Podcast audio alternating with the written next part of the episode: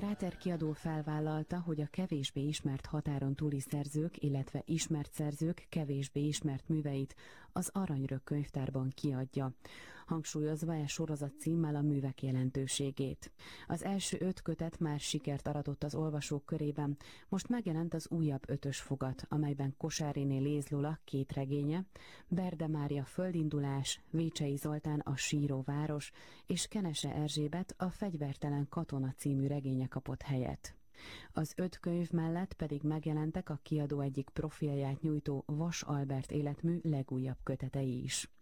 Tucsány Péter, a kiadó vezetője elsőként most erről beszél. A nagy novelláskönyv címen foglaltunk össze, 12 kötetbe szerkesztettük, az életében csak három kötetbe megjelent novellákat, tehát egy nagy újdonságként megmutattuk, hogy tényleg ő azon írók közé tartozik, aki a regények, a költészet és a publicisztika írások mellett teljes kerek egész, sőt novella ciklusokat alkotott. Ennek az utolsó része például a csoda történt, de mondhatom, ha valaki tévedettet, amit csak 44-45-ben fogalmazta meg, tehát mint a klasszikus mixáték, Moriszék a novellákkal is kifejezett valamit, de már aztán később nem volt ideje kiadni a könyveit, meg megszerkeszteni, de utolsó köteteit már barátai szerkesztették meg, legutolsókat pedig időre visszamenve én magam. Gyerekkönyvek is megjelentek. A gyermekkönyvei közül ugye kezdetől fogva azt csinált, hogy a tavak és az erdők könyvét darabonként kértünk meg nagyon jó grafikusokat, hogy alkossanak, és ma már talán közismertek ezek a könyveink, de ebben minden egyes könyv egy új stílust, egy új szépet, itt például a tavasz kékes-zöld színeit fogalmazta meg Gábor Emese, és ugyanígy folytatja Hangya János egy Vasalbert illusztrációjával, ő már az ifjúságnak szánta, az Egyedül a világ ellen című. Sokan vitatott, hogy ifjúság vagy nem ifjúság regény, annyit sugok a hallgatóknak és majd az olvasóknak, olvasóknak, hogy 43-ban íródott, mi is történt akkor? Egyedül a világ ellen. Nem voltak nekünk akkor már igazán támaszaink sehol, sem német, se amerikai. Nekünk akkor itt dübörgött a fejünk fölött az összecsattanó frontvonal, és mindenkinek embernek kellett maradni. Hát pont ebben az időszakban, Romániában, román bíró alatt, román területen, hogy viselkedik egy magyar kisfiú. Ez a nagy téma ebben a műben. Vasalbert könyvei mellett az Aranyörök sorozat folytatódik. Az Aranyörök sorozatról már beszámoltunk, amikor megjelent az első öt könyv.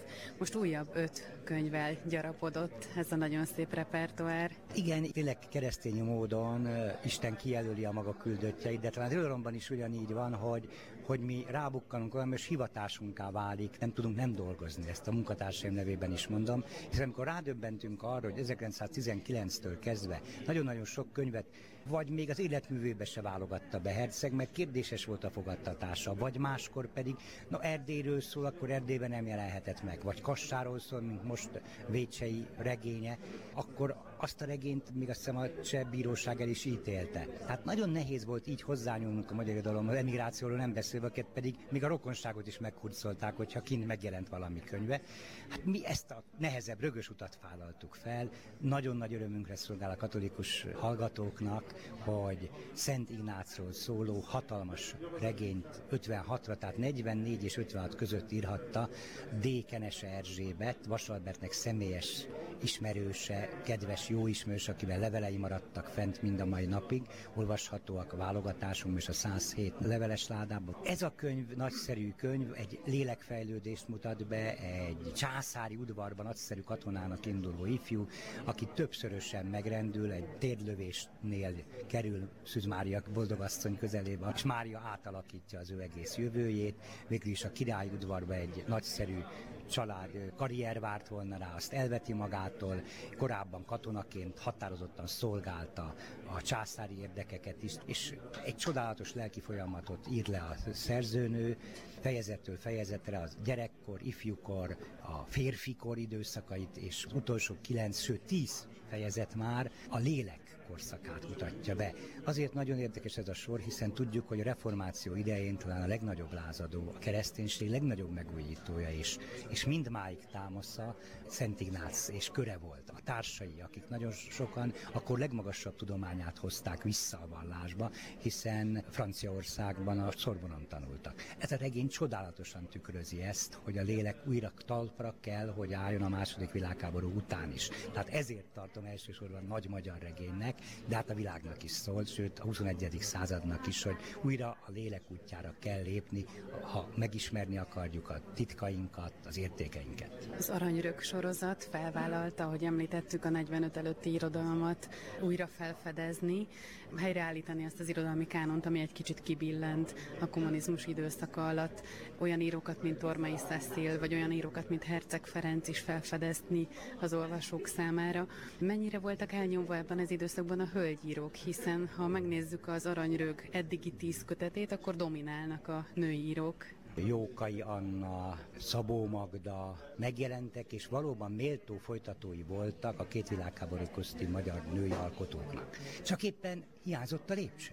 Hiányzott az, hogy én tudjam, hogy az ősi küldött például Tormai Cecilnek egy hatalmas szintén tragikus korszakba vezeti az olvasókat. A tatárjárás után a magyar párosrend éledésébe. És hogy ekkor az ősi küldött, az ősi tudással, tátos ismeretekkel rendelkező nevelőtől hogyan jut el addig a szintig, amíg újra a kereszténységet hirdeti az Alföld benépesítésekor, és valóban belső lélekkel. És akkor ugyanígy mondanám, hogy hiányzik Jókai Annának, és hiányzik Szabó Magda szellemének is az a Kosáriné Rézlola, akinek utána 48-ban cenzurázottan jelent meg egy kötete, pontosabban átszerkesztve, mert részeket kellett kiadni, ezt majd most később fogjuk megjelentetni.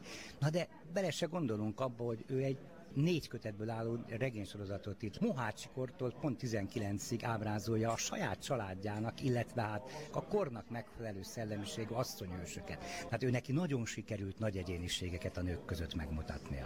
És folytatódni fog a nőírók sora. Egy érdekességre figyeltem fel, hogy olvastuk ezeket a könyveket, hogy az írók az ő szülötte városukat milyen módon tudják bedolgozni a regényirodalomba. Hogyan tudják Kassát például felemelni Márai, az egypolgár vallomásaiból, még egész egész európai kalandozásait is beleveszi. Nos, a mi íróink is ugyanilyenek. Beszterce, Bányai, csontvári képet látunk Kosáriné Rész Lola Percegasszú című könyvének a borítóján, és az egész történet, noha a reformkor idejére megy vissza, de teljes egészében a bányászváros pompáját, teljét, polgárságának gazdagságát mutatja. Vagy ugyanúgy Vécsei Zoltán a síró városban egy új képet kapunk, hála Istennek Márai előtti képet, tehát idősebb bíró Vécsei Zolt, a síró várost, ami szintén minden szereplője kassáról énekel, kassát mutatja be több száz oldalon át. Tehát ezek a szerzők úgy látszik nem csak a magyarsághoz szűek, hanem a polgári városi múltjukhoz is. Ez külön érdekessége nekünk a könyvek szerkesztésében, hiszen majd ugyanez fog ismételni Szenteleki Kornél regényébe, hogy már egy kicsit előre menjek a következő írónk, egyike ő lesz.